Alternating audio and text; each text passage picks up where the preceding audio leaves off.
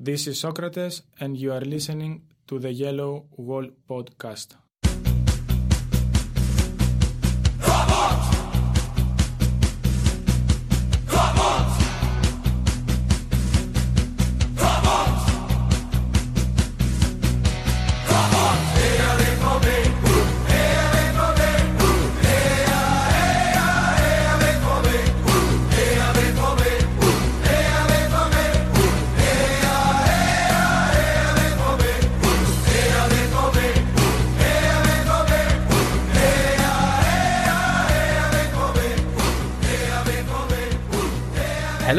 Welcome to episode 159 of the Yellow Wall Pod. I'm your host Stefan Buczko, as always, and I'm joined for this episode by a special guest. It's Terry Duffelen.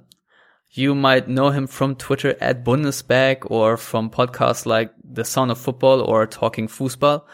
And uh, it, I think many of you don't know that he is actually the guy behind the Yellow Wall, one of the founders of the Yellow Wall. So, um, yeah, he is the source, so to speak. And Terry, I'm excited to have you here. Oh, I'm excited to be here. Thanks for inviting me on. Yeah, Stefan. well, I it's a great pleasure. you you you basically just have to raise your finger and ask if you want to be on here because it's more or less your show. You're still paying for the service, so um, you know it's all yours. I'm just uh, I'm just so glad that uh, you give us the Yellow Wall this great platform to to make this podcast happen every week. Um, Matthias Zug also wanted to be here, but he is uh, picking up his son, which is probably a little bit more important than uh, talking about FC Schalke and Sporting and previewing Hamburg. Yes, this is what we will do in this episode, and I can already tell you guys that I have a little snippet of Mr. Pulisic after the derby, so that's something to look forward for. Um, Terry, without any further ado, let's dive right in and talk about the scoreless draw against Schalke 04. Uh, that was, yeah, how was that? Well, um, uh, it was not a, a, the most entertaining of matches if you're after goals. Um, it wasn't without its uh, intrigue, but uh, from a uh, Dortmund perspective, it was uh, quite disappointing, particularly uh, in the first half. Uh, I think that Dortmund's rotation issues, their injuries, and and the sort of slight out of sorts nature that they're in at the moment, really took its toll, and and also it, it's it's has to be acknowledged that that Schalke are are an an improving side. If if we, if this fixture had been maybe three four weeks ago, it would have been a very different outcome, I suspect. But uh, second half was a, a an improvement, um, certainly, but but still, it's difficult. Probably not enough, really, to justifiably win the game. I don't know what you thought. Uh, I think I think the second half would actually justify for Dortmund to win the game because uh, they actually created chances while Schalke really didn't do much all the game. I I don't know. I don't really recall a huge chance for Schalke. Do you like a like a sitter where you would say has to score? By no means, no, by no means. Um, I think probably what I mean is is that it was one of those situations where I think both the managers of both teams could probably have claimed that they deserved to win had they done so. But in fact, probably neither team did enough to really necessarily go ahead and win uh, the game. And so in, in, that respect, it was, it was probably a fair result. Uh, I, I, and I feel if you uh, are able to create the chances to score, then you should score. And I, I, one of my biggest frustrations of watching Dortmund play is, is I, I do somehow feel instinctively that they don't take enough of the chances that they present to themselves. And, uh, and I think this kind of informs my thinking whenever I'm watching them play. I kind of, I get worried that they, that they're just not going to put away, uh, their, their chances. And I think that that's what's in fairness been happening in recent weeks. Anyway. Yeah, I think, I think that's because, uh, you know, it crept into your subconscious over the club, you know, during the Klopp years that Dortmund are not really an efficient side, and they really weren't. But under Tuchel, I think in the last season and also at the beginning of this, I actually haven't the have the current stats in front of me, but they are one of the more efficient sides in the league. So efficiency isn't actually the big problem, but I guess in this game it was more about even creating chances than finishing chances. Uh, I think I read it was a record for Dortmund, uh, and it, a really yeah, grim one at that, that they didn't produce a single shot in the first half since 1992. So yeah, that's, that's just, that's just terrible for Derby and all the anticipation to, uh, yeah, see it, you know, peter out like that in the first half. And, uh, yeah, we have to give credit to Schalke. Obviously, Weinzierl came out of the bag with a 5-3-2 system. And, uh, I don't think I've ever seen Schalke that well organized in a derby. Uh, I mean, they, they didn't really come out to defend and Tuchel said ahead of the match that, um, you know, it's the sort of game where neither side wants to commit the first mistake. And that's really how it looked. Schalke really managed to, uh, not let Dortmund in between their lines, if that makes any sense. And that was, uh, yeah, fantastic performance. Um, I got a lot of stick from, uh, from, yeah, readers because I rated Pulisic, I think a four out of 10. Uh, but that was mostly because he sat in Kol- Kolasinac's pocket the entire first half. He didn't have, a single good action against him in the first period. And yeah, later on he improved. But, uh, Terry, how did you see Mr. Pulisic? And, uh, would you, you know, be on my side or just, uh, hop on me as well? I, I, I, think it's a little bit uh, harsh, if you don't mind my saying so, uh, because I think that Pulisic's uh, uh, performance was massively informed by Kolasinac uh, looking after him. Um, I mean, Kolasinac is uh, much further down the road in, in his career, and I think he's more experienced. And and I just think you know, just it was one of those instances where Pulisic learned a great deal about his job while not necessarily being able to affect a great deal because he, he encountered a, a, a fullback that was able to, to look after him in years to come. I, that, I imagine that that will change and, and, he'll be, and he'll improve in, in, in those kind of situations. So I think that because a lot of it, of his performance was because of external influence, it's a little bit harsh, but it depends on your criteria. If you're measuring on how effective he is, he wasn't very effective. And so there it's, therefore it's a, it's a fair score. Yeah, that's, that's where I was kind of measuring him, but I think I measure, you know, he was by my ratings. I don't, I don't, I don't 100% remember them, but I think I rated him the worst player on the field, which was really, really harsh. But, uh, you know, the problem I had is that I didn't have any sort of replay and I couldn't see that he actually flicked on the, the, the header to Dembele, which was the best chance in the game. So I think if I had spotted that, which was really hard to spot from where I was sitting, uh, I probably would have given him a better rating, maybe a five. But, uh, you know, enough from me. Let's hear from the man himself. Scoreless draw, two points dropped or one point gained? Uh, think we always want to come out with three points, so we were disappointed today. But uh, it's obviously a very tough game. Yeah, uh, you looked way more aggressive the entire team in the second half. What did the coach say during the halftime? Uh, we just kept doing the same things, you know, but uh, just much sharper and faster. So, yeah, I think we had got a new kind of energy at halftime, and we really brought it in the second half. But uh, unfortunately, we couldn't get the goal. All right, how happy are you with your own game today? Uh, you know, not the happiest. of course, it's a team game, so I'm just disappointed we couldn't win the game. But uh, yeah, I thought I had a much better second half, so I felt better. But yeah, we'll, we'll see moving forward. All right, thank you. Thank you. Yeah, there was Christian Pulisic from the mixed zone. He, yeah, not too happy with his own performance. Um, Terry, let's try to look at the positive angle for Borussia Dortmund here. I mean, they kept the first clean sheet since the match in Darmstadt, so that's something. Yeah, absolutely. And uh, uh, as we're going to find out, that set them in, in, in, in good stead for uh, for the next game as well. Um, I, I, I do think that um, in certainly in the first half when when they were under quite a bit of of pressure, uh, and, and, I do think that perhaps they were struggling a, a, little bit. They they managed to maintain their their discipline quite well, and again, this foreshadows future events as well. Um, I think that sometimes when you're playing against an opposition that is uh, in, in, a derby game, a, a, a, match that your opposition are highly motivated to to win, and I suspect probably uh, sense blood, uh, for want of a better term, in that they understand that the team that they're playing are, are, are are vulnerable, are there for the taking. That I actually I thought Dortmund um, did a very good job in just you know uh, keeping keeping that uh, Schalke uh, at bay just just enough really.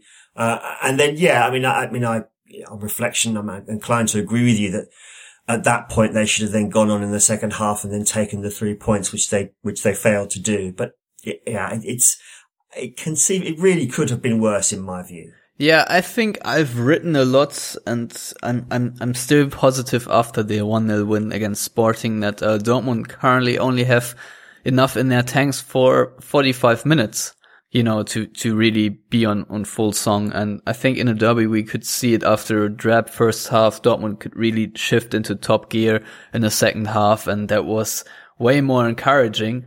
Um, I think you know, this is actually one of the more positive takeaways that they kept it shut in the first half and, you know, didn't overpace or didn't run in the open knife because a side like Dortmund currently does not have the energy to battle back from behind. We saw that against Ingolstadt. I think Union Berlin also another example, although they didn't actually fall behind in that game, but you know, it was really, really tough for them to, to, uh, yeah, turn things around once they conceded that equalizer once again. So yeah, I mean, you can't rule out also the emotional strain that it places on players as well. The, the, the, the Ingolstadt game having to fight back in the way that they did. They're having to, to, to push themselves mentally for, you know, 90, 92 minutes. Similarly, extra time and penalties against Union Berlin. I will be honest. I, I unfortunately, they didn't carry that game in England. I didn't see it. Uh, and then, then you got the derby and then you got a, a, a, crucial Champions League game to follow after that. And all of this is coming thick and fast every few games. And, uh, I, I, mean, you can't, you, you, that's got to take its, its toll mentally and emotionally as well. So, you know, so far they seem to be bearing up under the strain, although obviously I think we're perhaps accustomed to, to them being able to cope a little bit better, you know, in, in similar circumstances as maybe they might have done in, in the past, but it's by no means a disastrous set of results. No, it, it could have been worse. It could have been better also. So a bit of a peanut sure. gallery joke in here, but, um, yeah, what, what, what are your, what are your general thoughts about Borussia Dortmund season so far? Well, a cracking September. Um, but yeah, I mean, it's just, they just seem to have, um, inexplicably, I think, just lost some, well, probably not inexplicably because they have had some rotation issues. Um, I mean, I, I suspect that the thing is, it, it's easy to say these things, but when you do lose key players in the summertime, uh, uh, uh, you can't always necessarily um, expect the the new players that come in to just slot in. We have seen that with them in the past. Um, Dembele uh, uh, came out of the traps really, really quickly, and and and is an awesome player. There's no getting around it but you, you can't necessarily expect a, a, player of his age and with his lack of experience in, in playing in Germany and against Bundesliga teams to, to be that full on for a, a large period of time. So, um, yeah, I, yeah, I, I, it's, it's not exactly come off the rails, but by no means. And, and you also have to perhaps take into account the really good form of the teams above them as well. I don't think too many people saw Leipzig or Hertha necessarily um, doing as well, or even Cologne. I, I thought Cologne would have a or, or, or Hoffenheim or Hoffenheim. I didn't, ex- I, you know, there's no reason to assume why these teams wouldn't have a good season, but wow, they really have had an amazing start to the season. And all of the teams, well, not all Bayern, not with, notwithstanding Bayern, but if you look at Dortmund and if you look at uh, Mönchengladbach and Leverkusen, they've all had problematic first sort of like yeah, look at Schalke quarters rather of the season. And look at Schalke, of course. Yeah, yeah, certainly. But of the Champions League qualifiers from last season, only Bayern um, are coping. And in fact, Bayern fans will tell you that actually they're not coping that well either. So um, there's a certain lack of intensity about their play. So maybe um, it's symptomatic of a broader uh, uh, problem with, uh, with with with Champions League, uh, Bundesliga clubs. yeah, season. I think Uli Hoeneß said today that uh, you know Leipzig are all and well, but they get to sit on a couch midweek. you know, that's that's yeah. how how, how yeah. he talks, but he has a point, I guess. No, no, I, he totally has a point. I mean, it, it makes complete sense, and and you know, it, there's teams uh, in any of the of the senior leagues. Um, where they don't have uh, Champions League football or Europa League football uh, in the midweek, um, that they've just got more time to prepare. Leicester last season, Liverpool the season, not the season before last, the season before that, you know, all made big tilts for the Championship. Uh, in England, and and it's not just in Germany that you that you have this this this phenomenon. So I think that you can you can maybe put it down a, a, a little bit to a little bit to that. Yeah, yeah. Also, the team also has to find itself and has to gel, but that's hardly possible with a lot of rotation. Um, you know, I don't want to harp too much on Kagawa because I feel like this is a re- weekly routine. But again, in the Revier Derby, he was he wasn't really impressing me either next to Pulisic, and uh, you know he wasn't really much of a help or I don't know. I don't know. I just, I just always see the, the guy who's a creative outlet who can score and assist, you know, has a strategic mind and is just so damn good at counter pressing. And right now we get so little of him. And for Dortmund right now, it's crucial that players that are a bit more experienced, that they carry the team and Kagawa currently is not. Uh, I don't know. What, what's your take on that? I agree. There's a lack of freedom in his play, and maybe the additional responsibility of being a senior pro now is taking its toll. Um, I, I, I mean, I can, I can only agree with that. I don't really have a great deal more insight to add, uh, than that because, you know, I, I must confess, I, I, I have difficulty noticing him play. And I mean, like, uh, with yourself, you're a journalist and you're there to, study these players and to, and to form opinions and, and form judgments about them. If a player stops playing well and drifts off, then, you know, I'm like a lot of other fans. I, I sort of forget that they're there. and so I, yeah, I, I, I can only think that, that, you know, he, he's a, he's a long way away from that effervescent player who was with us, you know, before he left to go to Manchester United. Uh, and certainly actually he's somewhere away from what he was like even last year when, when he was he was he was decent for us then. But uh, yeah, it, it's um it is a a, a shame. But I, again, I stress it's probably just worth bearing in mind that these these you know these could be just transient moments in the squad, and he could be just part of a, a broader malaise of the, of the, of, the, squad at the moment. Yeah, definitely. I was just going to segue into that because Kagawa stands for other players as well who, you know, Additionally to the to the crisis of injury, I think there's a big crisis of form for several players. I, I would I would nominate Lucas Piszczek for that. Uh, I would I would mm. also look at Julian Weigl, who's still playing quite well, but not at the level he, he used to at the start of the season. Probably just because of the mental and physical strain that you know he had to play almost every game because he's such an important player right now. And you know, obviously Marcel Schmelzer has been missing and we cannot underestimate that factor right now because he is one of the most important players of the team. And I think since last year, he has played on his best ever and he has always played quite well. And for me, Schmelzer is the kind of player who you always notice when he's not there, that he's not there, if you know what I mean.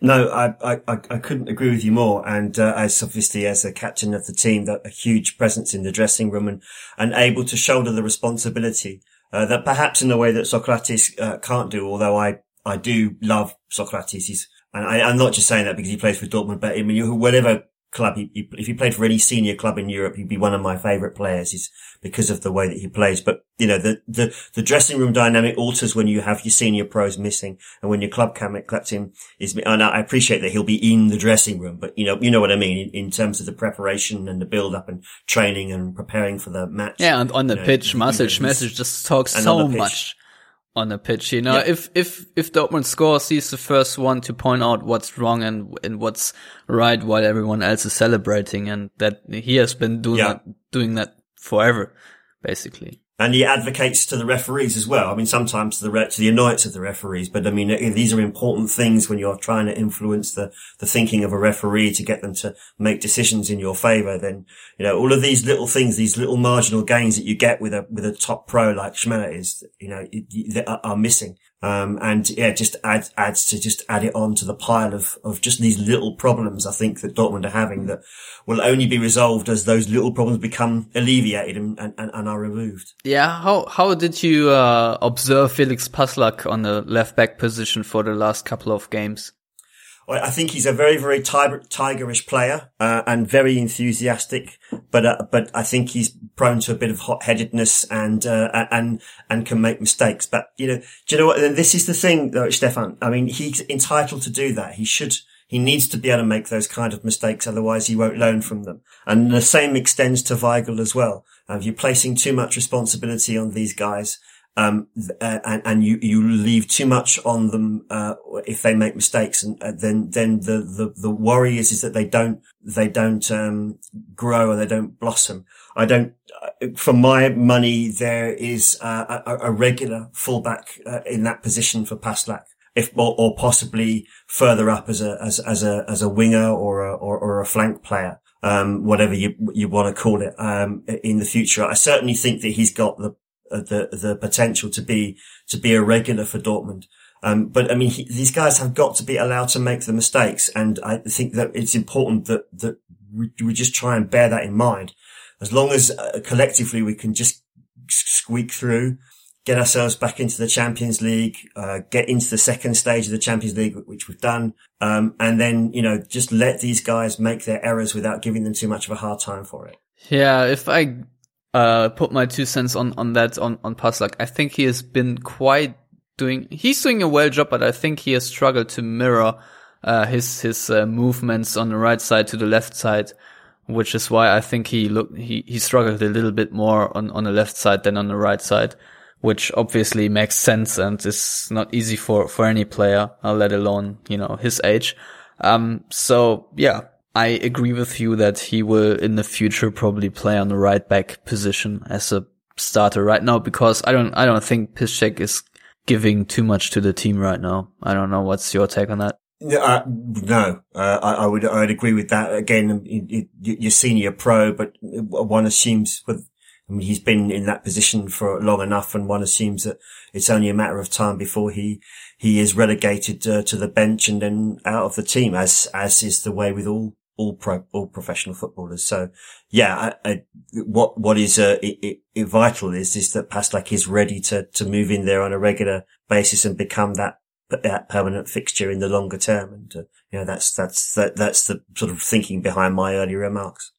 Yeah, definitely. So yeah, you, you already harped on, uh, Mr. Papastathopoulos and I think Socrates had a brilliant game in the derby. Uh, you know, just just wanted to men- yep. mention that before before we might move on, unless you have anything else to say on the derby. Uh, no, I don't have anything more to say on the derby. Uh, I am pleased that it's over.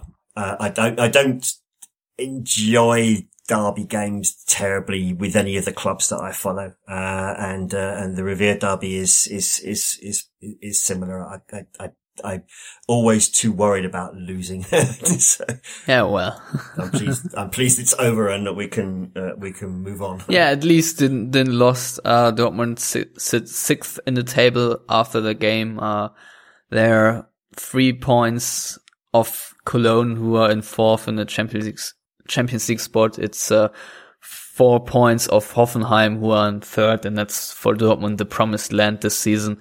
And I think, you know, over the course of a whole season, they should be fine and, and reach those regions anyway, uh, with yeah. beating Schalke or not. Um, so yeah, moving on to the Champions League. Oh no, be- before we move to the Champions League, let me remind everyone that, uh, there is another Borussia Dortmund fans from around the world edition and it's with Benjamin McFadden and Marshall Gananzara this time as uh, I interviewed them about the Borussia Dortmund cab from London that traveled all the way. Yes, from London to Dortmund. So yeah, please check that out. All right, moving on to the Champions League. It was Borussia Dortmund 1, Sporting 0. Um, probably not the most electrifying match in the world, but it sends Dortmund through to the knockout stages and puts them in hibernation in the Champions League, which was the formulated aim of Borussia Dortmund ahead of the season. So it's the first objective this year checked off. And as Real Madrid drew 3-3 against Legia Warsaw, uh, Dortmund are two points clear at the top of Group F right now. I don't know about you, Terry, but I feel terrible for all the Warsaw fans that didn't screw around and actually deserve to go to that game that they actually didn't experience it live. Yeah, so do I. It is a, it, it's, it's the great tragedy of, of, having to bear the responsibility of, uh, of your, other fans, of other people's beha- behavior. And it is always uh, the thing to bear in mind that, you know, fans are also individuals that, that, you know, they do tend to behave when together as a collective, but they are individuals and they're not necessarily responsible for the actions of the people uh, uh, uh, near them or part of them. And I think it is a great shame because that was a famous result and forever marred by the fact that uh, no bugger saw it. Yeah, definitely. But uh, if you want, if you actually want to know more about the game, check out my colleagues. Uh, Stefan Ösfeld's feed because he actually went to the match. He was one of the few people in the ground, probably as a journalist and not as a fan. Um, but yeah, we are here to talk about Borussia Dortmund's gaming and sporting. Um, now, Terry, do you want to talk about the match first, about the whole uh, internal reasoning of Mr. Aubameyang? Oh, gosh. Okay, uh, let's talk about the game, yeah, and we can talk about uh, um, Mr. Aubameyang uh, uh, after that if you want to. I, I, thought the game was tense, as you can expect.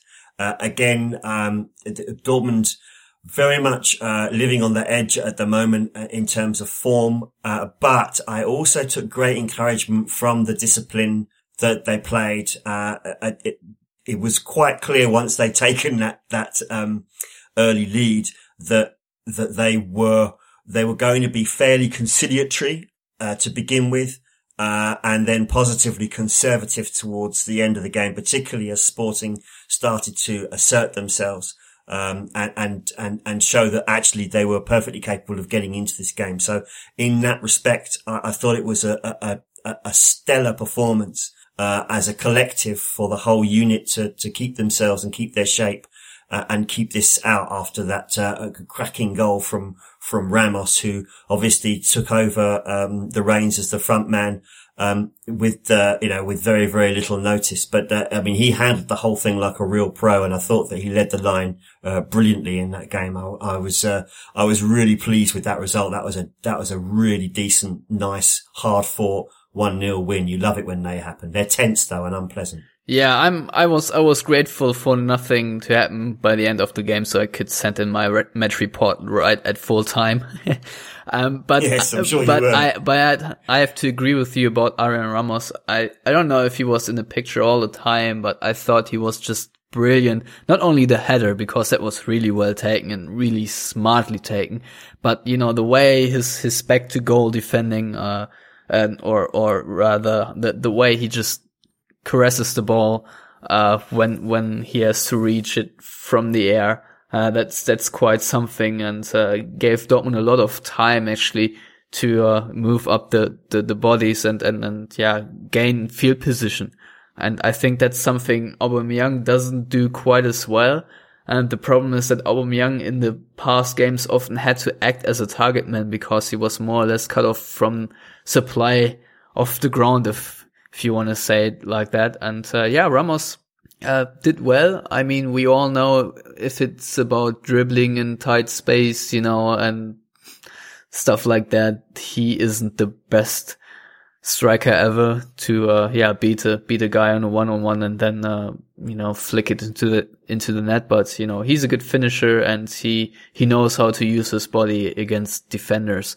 So that was a very positive takeaway. And i think you know as poorly as I read it, Mr. Pulisic in the in the first game, we can now look at the first half of his and and really applaud, right? Definitely, yeah, a real, a, a, a real, a real pest and a real uh, bother to uh, the the Sporting defence.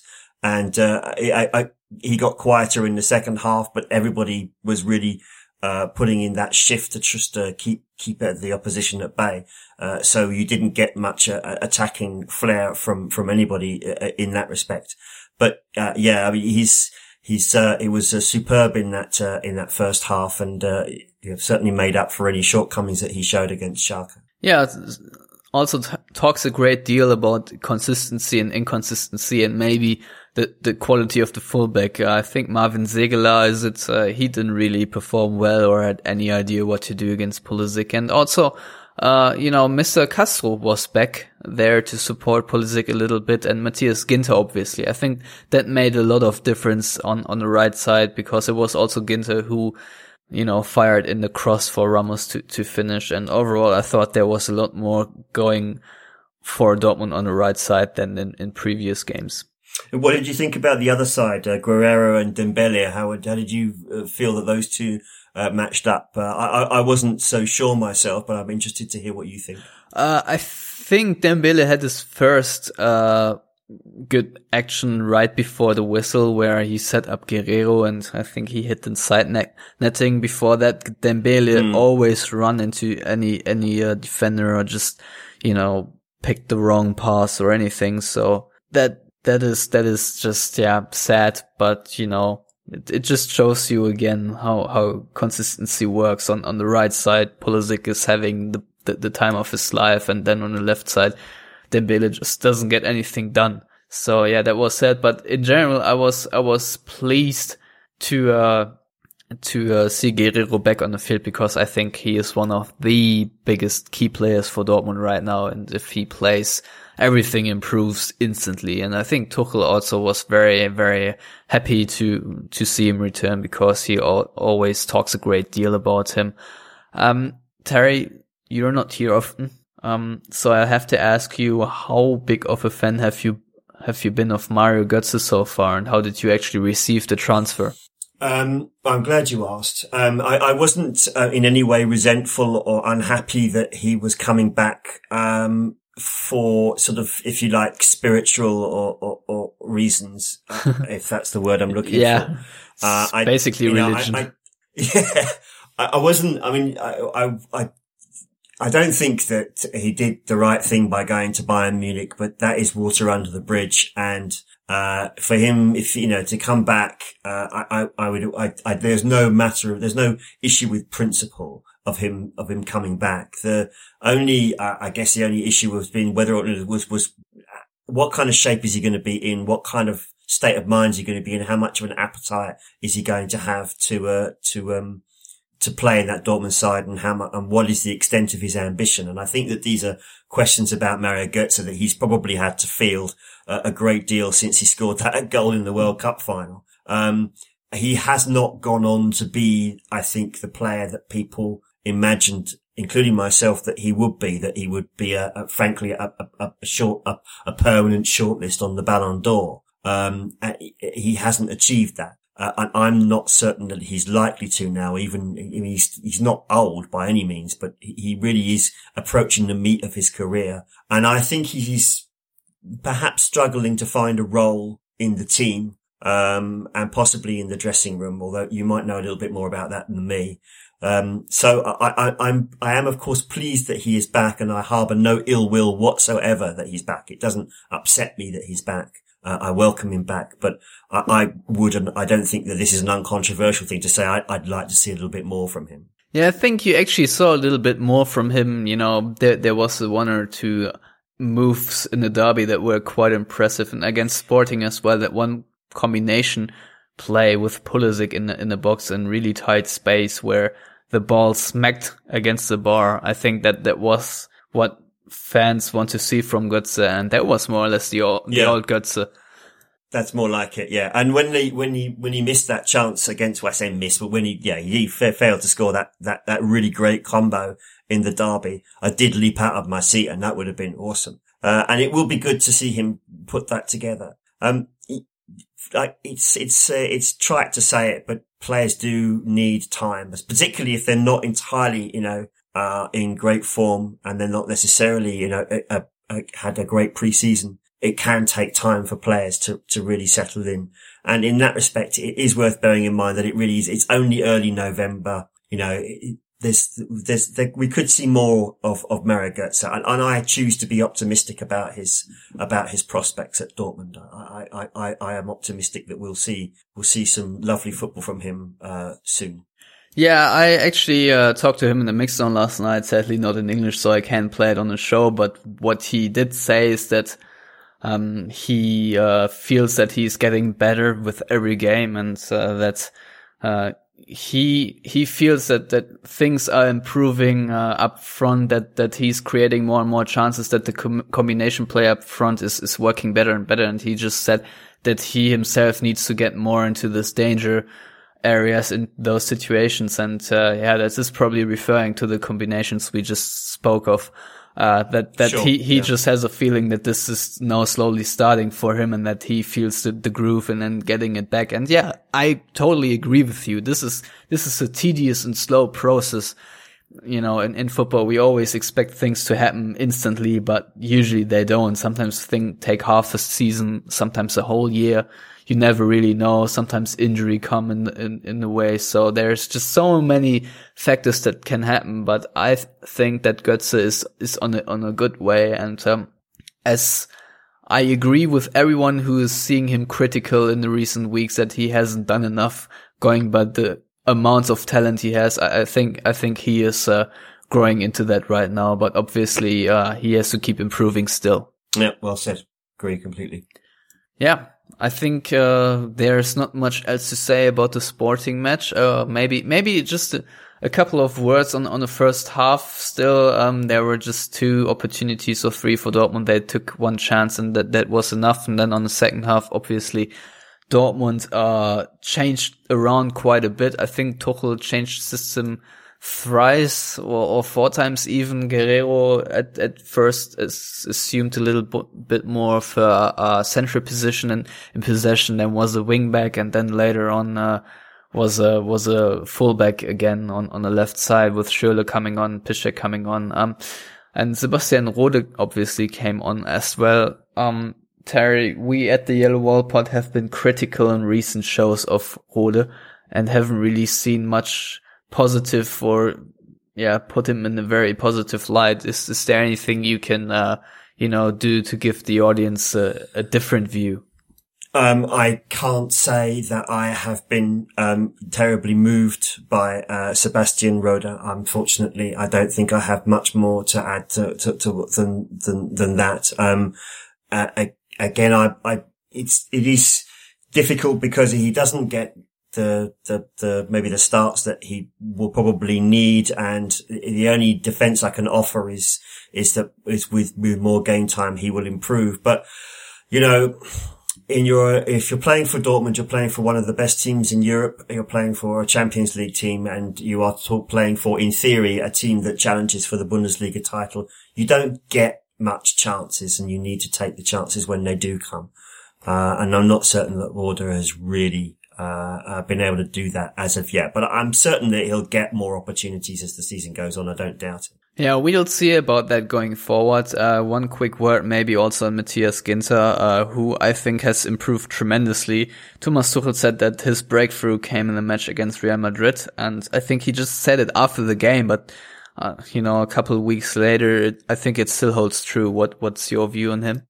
If you need an example of what we were talking about with other players who are not quite fitting in or they're not quite improving as quickly as, as you'd want to, then Matthias Ginter is a fantastic example of what happens if you just keep sticking at it. Uh, and just keep playing and taking advantage of the opportunities that come your way and within reason, you know, uh, uh, being playing where you're put uh, and and and getting on with it and and Ginter is is turning into a uh, uh, what we would describe in England as a as a a, a quality utility player uh, along that back line and uh, a, a valuable part of the team. Yeah, that that is great, and uh, I just got word that we will have a rant on this show from Matthias Zug. He can't be on here live, but he'll send it on later. So uh, yeah, I'll I'll probably flock it to Oh, the end, but those Matthias rants are always kind of nice and spicy. So that's that's something extra what's- extra to look forward to.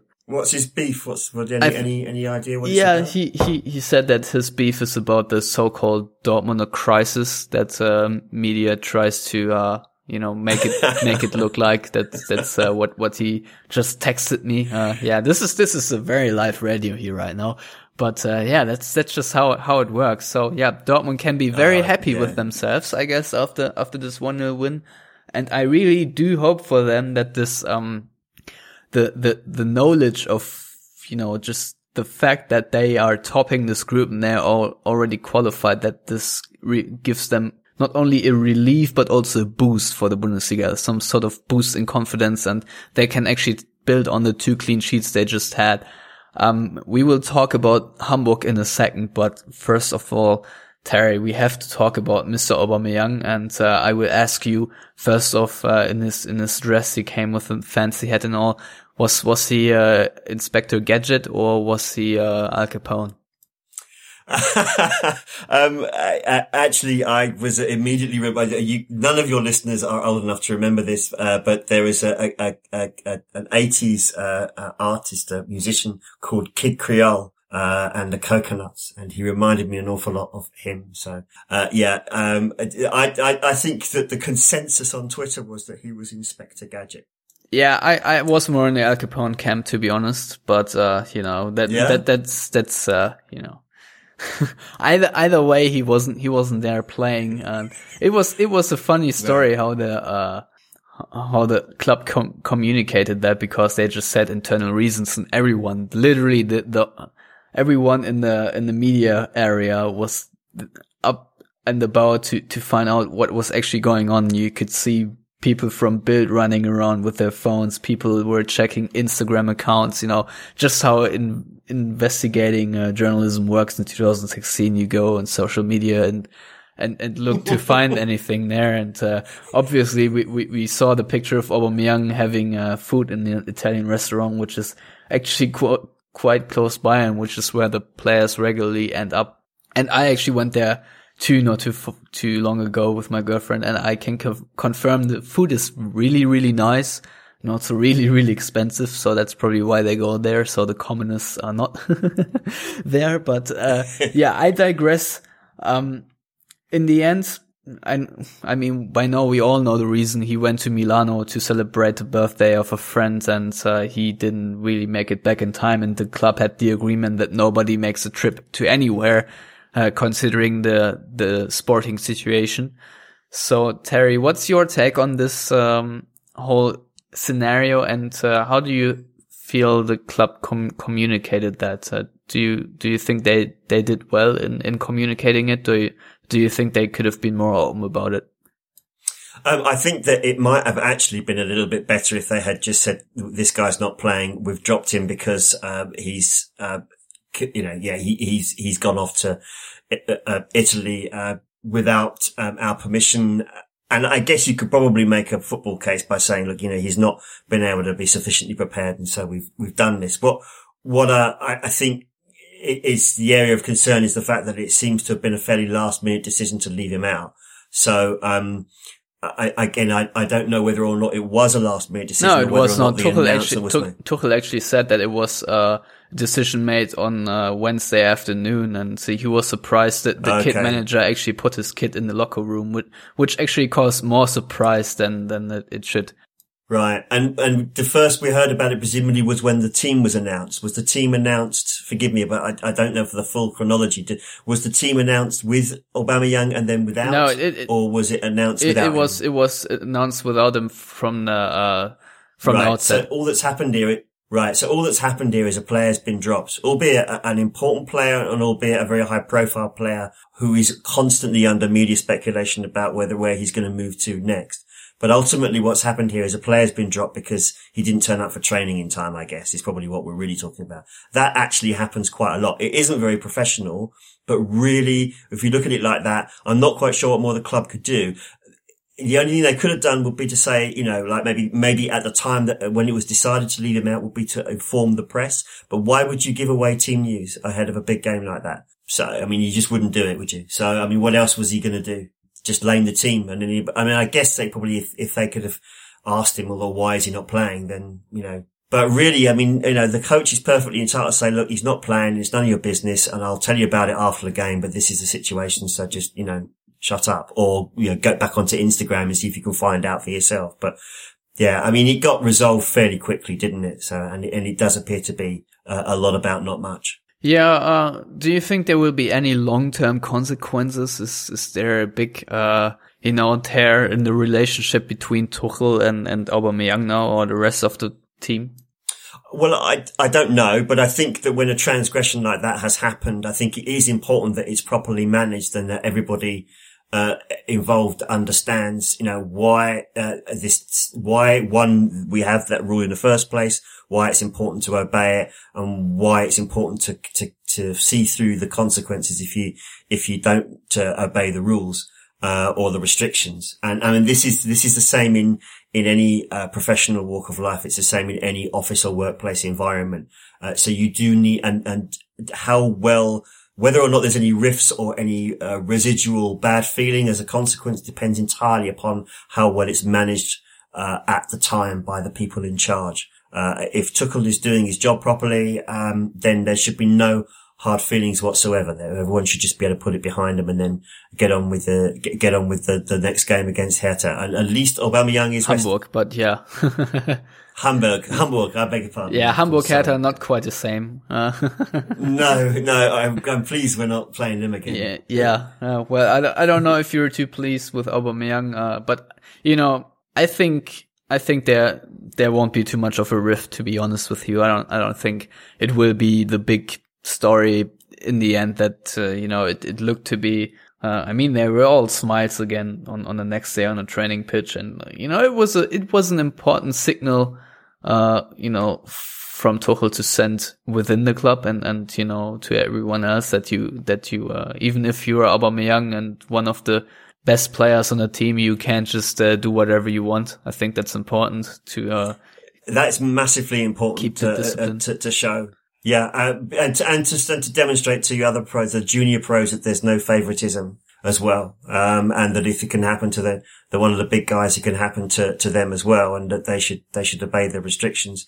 Um, you could make an argument that it speaks to perhaps a lack of professionalism on Aubameyang's part. You know, it's a big, important Champions League game coming up and he's gone off, uh, to, to Italy, uh, and that maybe a different player might have taken a different attitude and there might be some people who feel that it's the correct that that, that his, his that, that it's a more of a, a, lack of professionalism on his part. I don't know. I'd rather withdraw, with with with withhold judgment on that, but I do think it's worth just highlighting that that is. You know, maybe that's something that people were concerned about that, that could be a legitimate concern. Well, obviously it's a lack of professionalism. Otherwise he wouldn't have been dropped. Uh, so, so, sure, so I, I guess, sure. I guess that, that has some, some sort of, uh, help me out here, some, some sort of. I'm thinking more longer term. I'm thinking yeah. about in the future. I'm thinking if you're, if you're a coach of a team and you hear that a guy, a very, very talented, very successful guy, uh, a great, a really, really good player, uh, is, uh, demonstrates that kind of lack of professionalism at such an important stage, uh, during a, a, sort of match day cycle, then you might wonder whether or not he's got the professionalism to go, to really succeed at the very, very top. But I would like to, I would withhold judgment about that because, you know, he's a young man and young men make mistakes. Yeah. Don't we all know that, uh, don't we? Don't we yeah. all? Yeah. well, uh, we we don't. No, obviously well, you don't. Obviously, you don't. Obviously not. But but but it, you are an exception. But uh, but but all, all normal young men, not super normal guys like you, you know, they do they do make mistakes. Yeah, well, I'll uh, hand you the check later. Obviously, uh, no, I I also do have committed my fair share of mistakes in life. Uh, yeah, the, haven't haven't we? Yeah, all, but we uh, yeah, I, the thing about Aubameyang is that you know, it's not unusual for him to go off uh, to little trips. You know, he sometimes just needs to have his hair cut in Paris. And that's just the, uh, the, the, the, sort of guy he is. And usually that hasn't affected his, uh, his performance skill. And I don't think it, it would have been too much of a problem on, on, uh, Wednesday night. But the thing is, if you have this agreement in the club that, uh, there are, you know, trips to anywhere are completely forbidden, then you just can't make an exception for him. So that's unprofessional no, on his part for not uh, obeying the rules. Simply put. Yes. Absolutely. I think, I think that's, yeah. that's pretty much all there is to say. And now we have to move on to, to the game against Hamburg. Um, there's, there's been a bit of a hex on Dortmund. They actually haven't uh, won a game in Hamburg since 2012. It was a 5-1 victory, but yeah, four years ago, Terry Dortmund managed to beat Hamburg in the last home match. It was a comfortable 3-0 win, but obviously we cannot uh, expect the same and the parallels to the match against Ingolstadt are actually quite uh, magnificent given that Dortmund will once again go up against the last team in the league, and they will also go up against, uh, you know, after after uh, they they will play after a game against Sporting, and you know that was a very positive result yet again against Sporting, and we never really know uh, how how they will. Uh, yeah, respond to that in the next game. Obviously, Dortmund now under pressure in the league, but they were also so against Ingolstadt. Um, so will Dortmund beat the Hamburg Hex? Well, um, I, I, I can't help but um, think that this. Uh, I think actually the only way that they can't beat the Hamburg Hex is is if it, if they fail to score. I am having a lot of difficulty imagining uh, Hamburg scoring. I'm sure actually a lot of Haasfeld fans are having a lot of difficulty uh, with ha- uh, imagining Hamburg uh, uh, scoring, particularly with Bobby Wood, who I think is the only guy who's actually scored for them, is not playing in the game because of his suspension. Um, so I, I, I, I, I can't see Hamburg really getting a goal. Um, that being said, you know, they've got to break their duck at some point and presumably that influence of Gisdol, their new coach, has got to start setting in at some point. So maybe this will be a, a spurt for them. They know they've got a decent-ish record and they know that they've upset them in the past. Yeah, so, he already you know, said it today on. in the press conference. This Gisdol said uh, that they can take courage from the fact that they have a good streak going against Dortmund and see. But I think, yeah, it's funny, yeah, there isn't it? Because I mean, a lot, in a lot of ways, that's rubbish because it's still ultimately 11 players against 11 in a completely different situation. I mean, why would previous results necessarily have a bearing? Although, you know, they, they clearly it's have. It's a funny old game, Terry. It, it's, it, it is a funny old game. It's, it's, it's very true. Um, but I don't know whether it's that funny though. Um, because I mean, Hamburg have been dirge. They have been awful and uh, Dortmund have not been, uh, brilliant, but they've not been awful by any stretch. And I would be quite disappointed if they weren't able to get, uh, uh something uh, against Hamburg.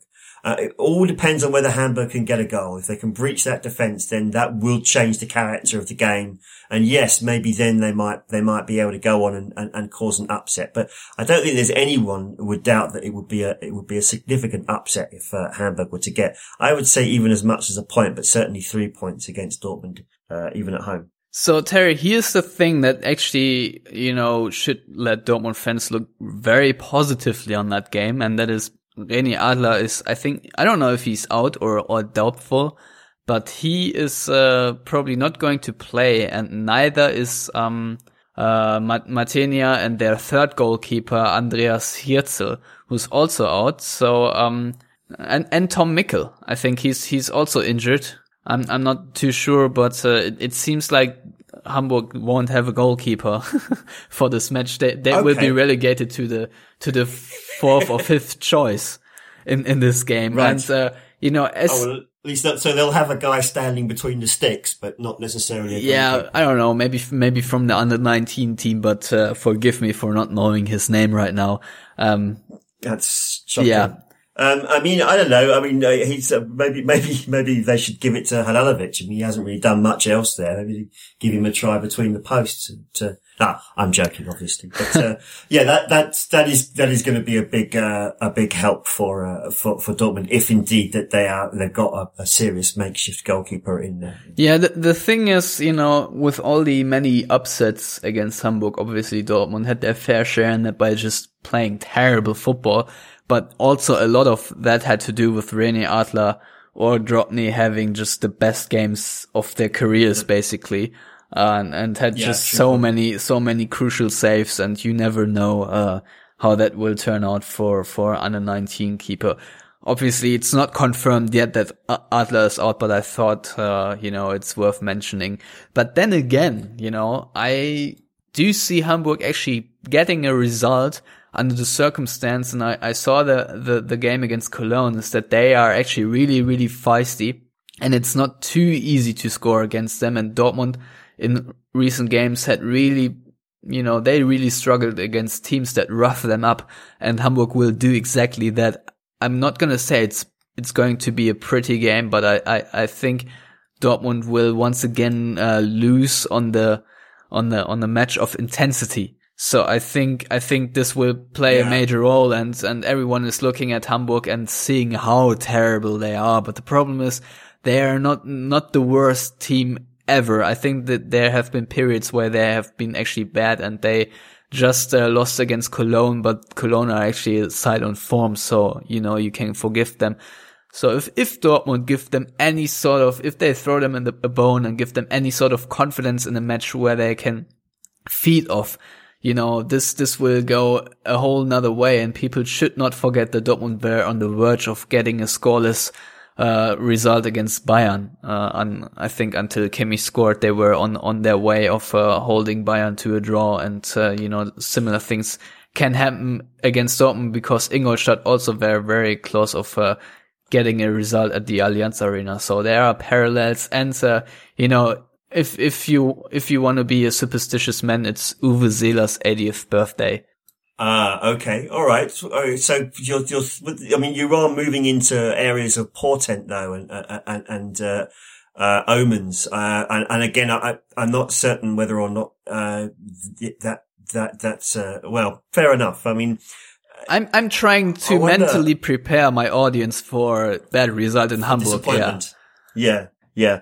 Uh, Do you think that there's a case for uh, playing Ramos again uh, uh, up front instead of Aubameyang? Not not because Aubameyang is still on, on the uh, naughty step, but uh, looking at the way that um, Cologne was set up against Hamburg and the way that Modeste eventually beat them down. Because Hamburg, as the game went on, Hamburg, I agree with you, were very disciplined in the first half, but they badly need the points and they need to get goals. And the longer it was nil nil, the, the more anxious I think they were. And then inevitably Modeste was able to find some space and the, and Cologne were able to, to, to, uh, to win the game quite convincingly in the end. Do you, they're not the same player at all, but what, what, um, Modeste and Ramos have in common is that they are both good, solid, traditional number nines in many ways. Do you think that maybe there's some value in, in, in leaving Aubameyang uh, on the bench and maybe playing him as an impact player and seeing if Ramos can rough them up a little bit? Yeah, the problem is that Aubameyang never really works out as an impact player. So I have my reserves there, and and uh, I think uh, the the biggest problem of that Hamburg backline in in recent games really has been that they are not up to speed at all. I think uh, they have played with Djourou and and Jung, and they're both players. Uh, who would manage well against uh, Ramos in the air, especially Djourou. But uh, you know, against pacey players, they they really had their fair share of problems. I think uh, um, Emir Spahic and uh, I think Ekdal also are doubtful for the match. They will just enter team training. You know, on, on Friday, if even. So, uh, you know, that will be another injury blow for them. So I, I, I would, I would personally go with Aubameyang, but he also had very poor games Yeah. against Hamburg in the past. Yeah, and uh, um, uh, Hamburg, you would imagine, will be will be very very deep, um, and it, it's it's might be difficult uh, for uh, pacey players to really work up a head of steam uh, if they're playing uh, so deep. So yeah, I, but I mean, I think that it would be very unlikely. I mean, I'm really suggesting Ramos really as a as a, as a point of conversation, really a talking point more than any belief that that's actually what's going to happen. I would be pretty surprised if he was uh, picked ahead of Aubameyang, but uh, it's just an interesting approach uh, to take. So No, I'm I'm I'm totally with you, and I I get where you're coming from, but uh, you know, to to be fully fully frank with you, I just want to see Aubameyang uh, unleashed after sitting on the stands for 90 minutes and being rested. And uh, I mean, today he uh, he he put in extra hours after training, trained free kicks. You know, had some shooting practice, even practice penalties because they weren't going too well in, in, in recent games for him. So, you know, you could just see the extra motivation there. He, he did that together with Marco Reus, by the way, and Emre Mor. So it was not just him, but, you know, it just tells you that, that he has all the deter- determination to, uh, you know, find back to his feet. And I think if, if that's there, you should capitalize on that if you're Thomas Tuchel. But maybe, maybe, maybe that's just, uh, me being too, too excited about a player that, that's that good and, and really wants to impress everyone again. Yeah, and uh, they're never around for long enough, are they? So you want to get them in, uh, or get, get get in as much game time and see him see him play as much as you possibly can. And he is a he is a glorious player to watch in full flow. It's got to be said. Yeah, but uh, you know, nevertheless, who else do you think should should Dortmund play in midfield? I think that's even more important than in the end who's who's basically leading the line, but who is actually feeding the passes to the man up top. Well, um, I would, I certainly would persist with, uh, with Götze. Um, and I'm more persuaded about that now, uh, after what you've said, um, in, uh, uh about his, his attitude and, and, and the, the improvements that he's, that he's made. And I think that uh, he's got the ability, particularly against a, a, poor team like Hamburg to really move on. Um, I think, uh, that if you had Castro in there with Weigl as well, then I think that, that that'll give it that uh, extra bit of tidiness between the two of them to uh, to to make it work. So uh, I'd be thinking along those lines if I was if I was Thomas Tuchel. Sadly, I'm not. Yeah, I I probably agree with you. Now, um, Marc Bartra or Matthias Ginter next to Sokratis at centre back. It's going to be a tough one. Yeah, that is a difficult one uh, to to go with. I, I'm I'm uh, I, I think I'm actually minded to to go with uh, with um, Ginter uh, because I think of the uh, uh, who's um who are the likely fullbacks going to be? Do you think, uh, Stefan? Who's who's fit? Uh, Schmelzer is not. Obviously, Park is fit, but nobody will regard him. So I no. reckon it's either Guerreiro on on the left or or Passlack maybe again, so Guerreiro can play further ahead.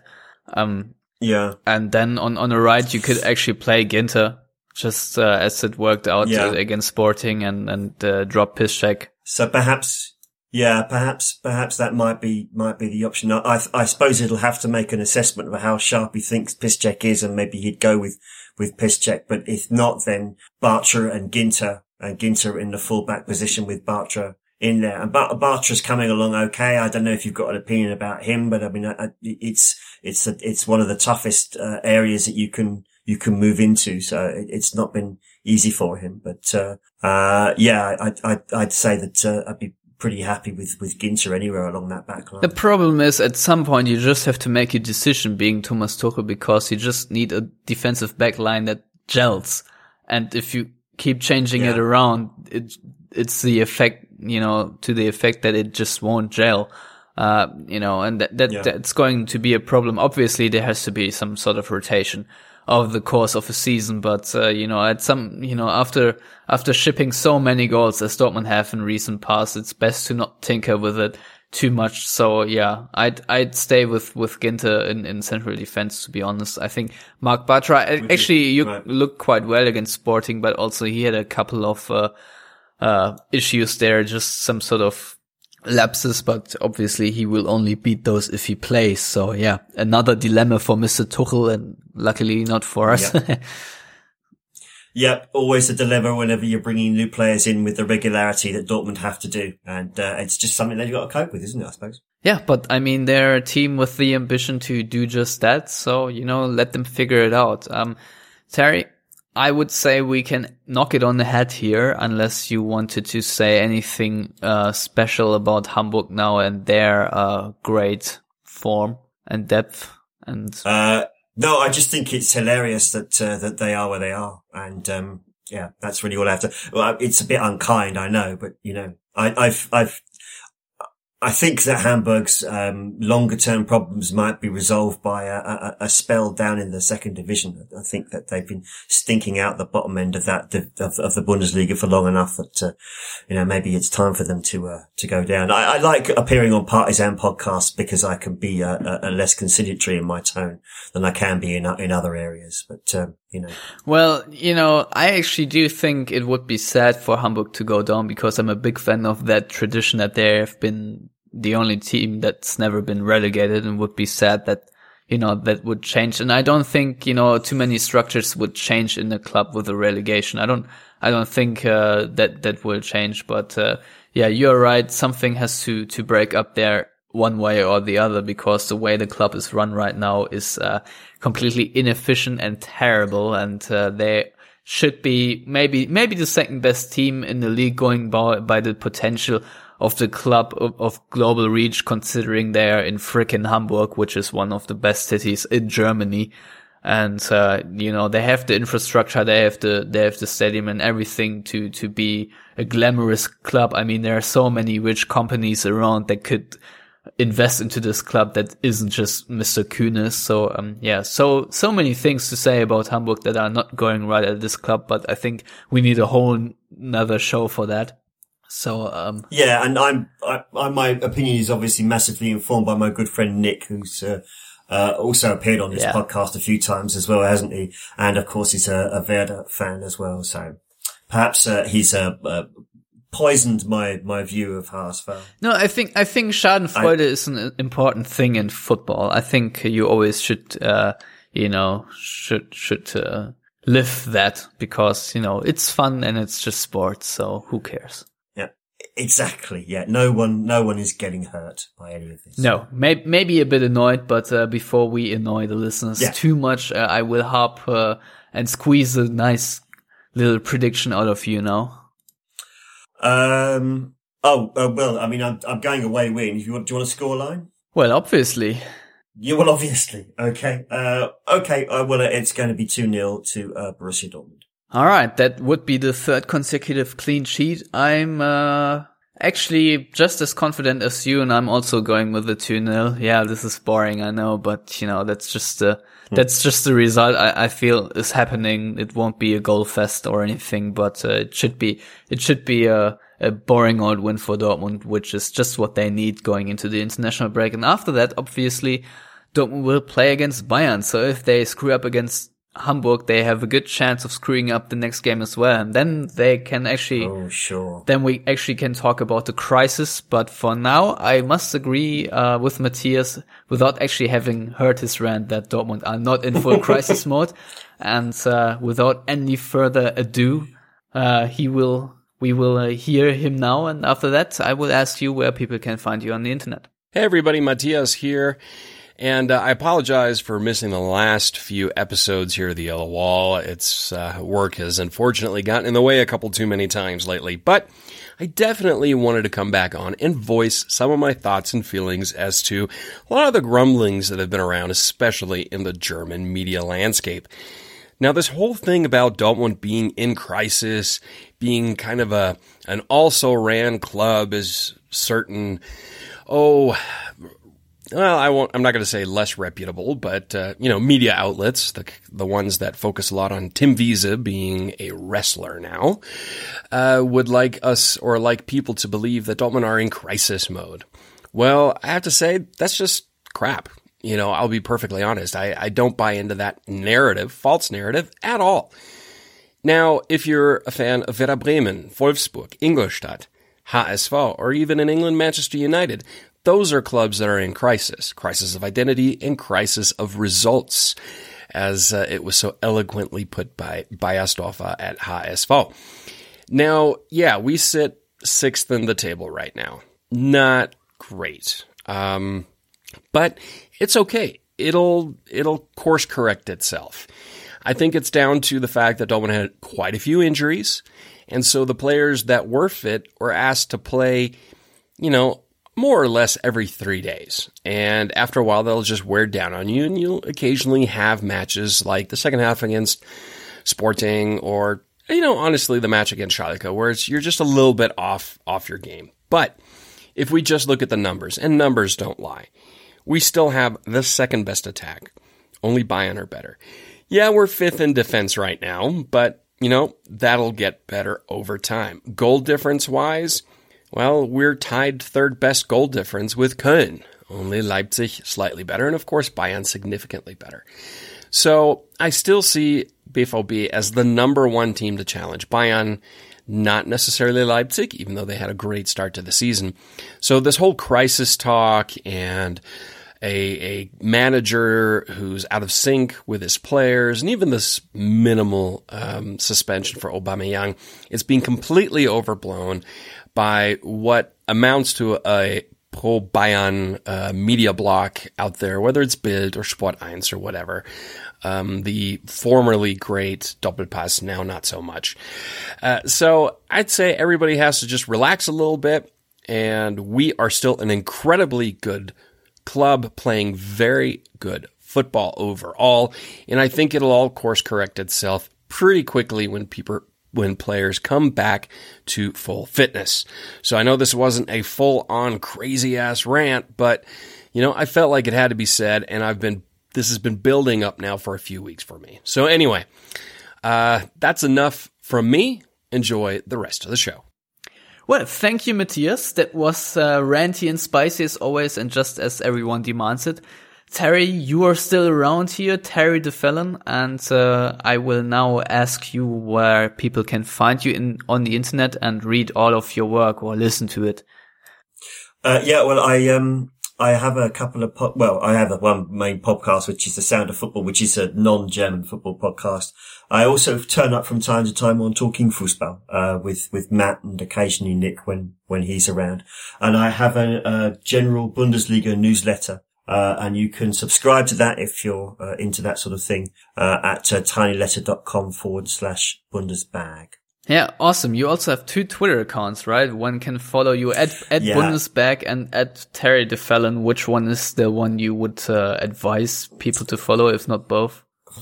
If you want to talk to me, then then then, go to Terry Duffelen. The Bundesbag doesn't really get used that much these days. I don't spend a great deal of time on Twitter that much these days. I've been on Twitter since 2007, and I'm kind of uh, I'm not bored of it, but I'm sort of you know I have a bit of social media fatigue if I'm being honest with you. So, uh, but I mean I do check in on my uh, Terry Duffelen account a lot. So if you want to take issue with anything I've said, you're more than welcome to uh, to take issue with me on there, and I'll. Uh, do my best to defend my atrocious opinions.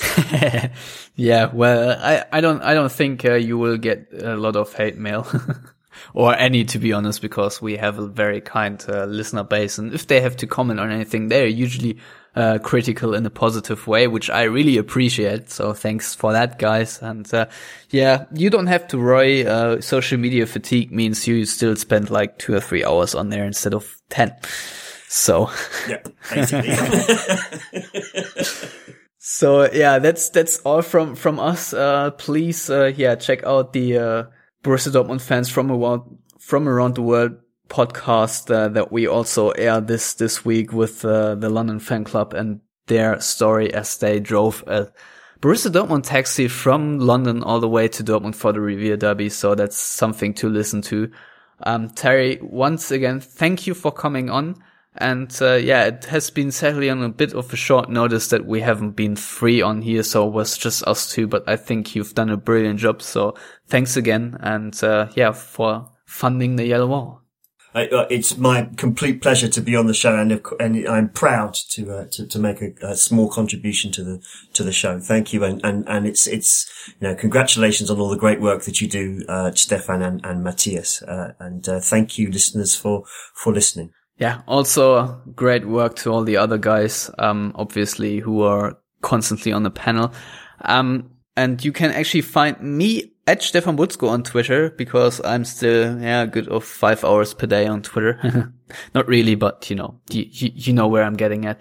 Um, you can find the show at Yellow Wall Pod, uh, also on Facebook, Yellow Wall. Uh, yellowwall.com is our uh, website where you can find our written content. And uh, yeah, if you want to subscribe to the show and haven't already done so, you can do that on iTunes, on Stitcher, and on SoundCloud. And uh, if if you like what you heard, please uh, give us a nice little rating or a nice little review or any feedback in any sort of kind because that's uh, always nice to to get.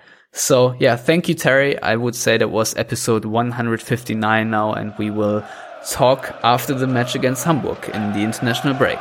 Bye. Goodbye.